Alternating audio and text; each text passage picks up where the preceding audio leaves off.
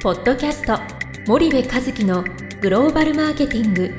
すべてはアジアで売るためには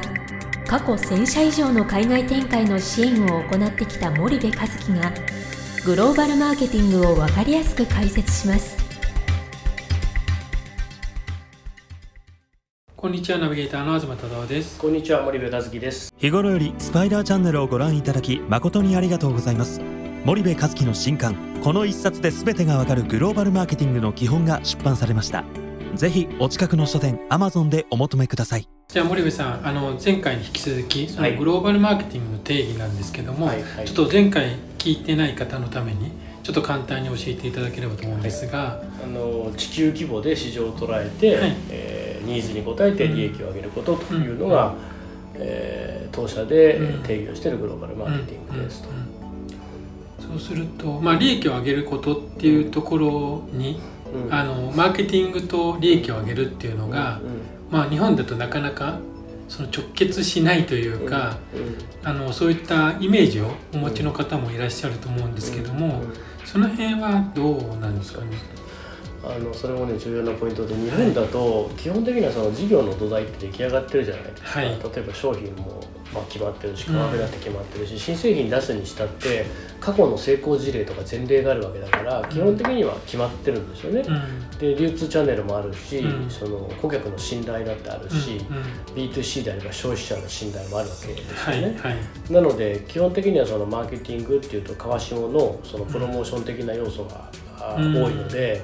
いかにそれをやることで、えー、こうバズったかみたいな、そういう意味合いで捉えられることが多いので、はい、この利益を貪欲に追うっていうような意味合いよりもどちらかというとどれだけバズれるかっていう。はい。えことの方におそらく重心がね、うん、寄っていて、うん、まあ言ったら利益を出すことは当たり前なわけですよ国内ではね。はい。はい。はいなので、まあ、そういう川下のちょっとプロモーション的な要素で捉えられがちなので、まあ、B2B はやらなくていいでしょみたいな、マーケティングってどっちかというと B2C のやるべきことでしょみたいな、そういうニュアンスが強いんじゃないですかね。はい。そうすると海外、まあ、グローバルに行くとそれがちょっと変わってくるということなんでしょうか、うん、そうですね。グローバルに行くとなぜ変わってくるかというと、うん、その地ではやっぱりその皆さんの会社の知名度も信頼も流通チャンネルも、日本国内に比べたら脆弱なわけですよね。はい、でそうするとそこで新たにこう気づいていかないといけないと。で気づいていくということはこのプロモーションとかっていう話ではなくて、本来のコトラが定義しているマーケティングそのもの、いわゆるその川上から川下までの全ての行為を必要とするわけですよね。はいはい、なので、えー、まあより、えーその土台作りから必要になってくると、まあ言ったら現地の市場が求める商品を現地の市場が賄える価格でみたいなところから必要になってきますよ、はい、っていうことですよね、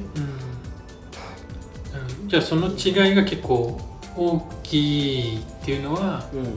ぱグローバルマーケティングとじゃあ日本でのマーケティングの違いになってくると、うん、そうですね、そうですね。だからあえてその僕はグログローバルマーケティングっていうのはこのそのあえてグローバルマーケティングっていうのはマーケティングの国境を問わないんで、はい、だからそのドメスティックマーケティングと、グローバルマーケティングっていう言葉を、まあ、あえて使う、うん、でドメスティックマーケティングって、まあ、国内のマーケティングっていうことなんだけど、はい、まあ、検索してもねこれ僕が勝手に言ってることなんでねあのその出てこないと思いますけども、うんうん、そのあえてそのドメスティックマルチドメスティックマーケティングが多分ヒットしちゃうんだと思うんだけどもね、はい、ドメスティックのマーケティングとグローバルのマーケティングの最大の違いは土台のあるところにマーケティングを載せるのか、うん、土台のないところから、えー、マーケティングを作り上げていくのかということの、まあ、違いですよということですよね。その森部さんが言われる土台っていうのはどういうことを言われてるのかっていうのは、ちょっと簡単に解説いただきたいんですけど。例えば流通チャンネルもそうだし、はい、顧客の信頼もそうだし、うん、えー、それから商品そのものね、はい、現地のニーズに合った商品であったり、うん、それから現地のニーズに合った価格設定であったり、えー、まあいわゆるオペレーションそのものもそうですし、あらゆることが海外に行くと、まあ、基本的には日本ほどその成熟していない状態で始まるわけですよね、はい、新規で進出するなんてのは、まあ、ゼロから始まるわけなので、はい、そうするとまあ日本は土台が作られた上でビジネスをするんですけども、えー、海外だと土台作りからやっていく必要があると。なるほど。そうするとその、まあ、利益を上げるっていうグローバルマーケティングに紐づくためには、うん、まあ、何が重要であるというのは森部さんの、うん、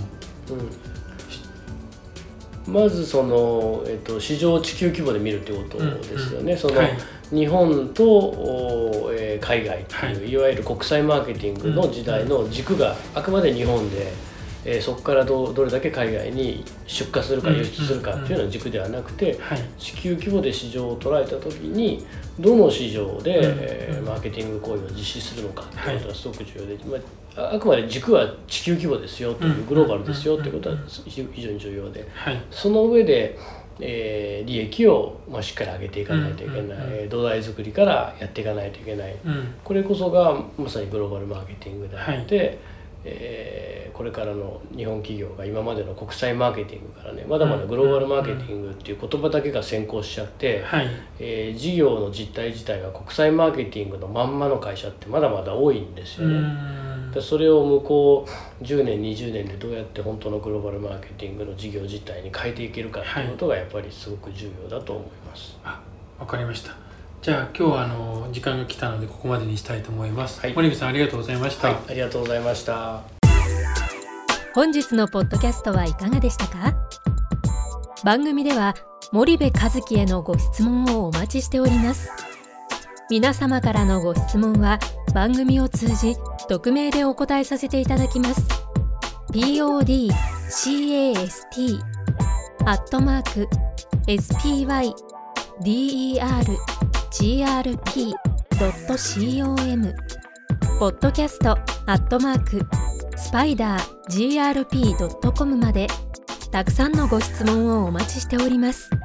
それではまた次回お目にかかりましょう。ポッドキャスト森部和樹のグローバルマーケティング。この番組はスパイダーイニシアティブ株式会社の提供によりお送りいたしました。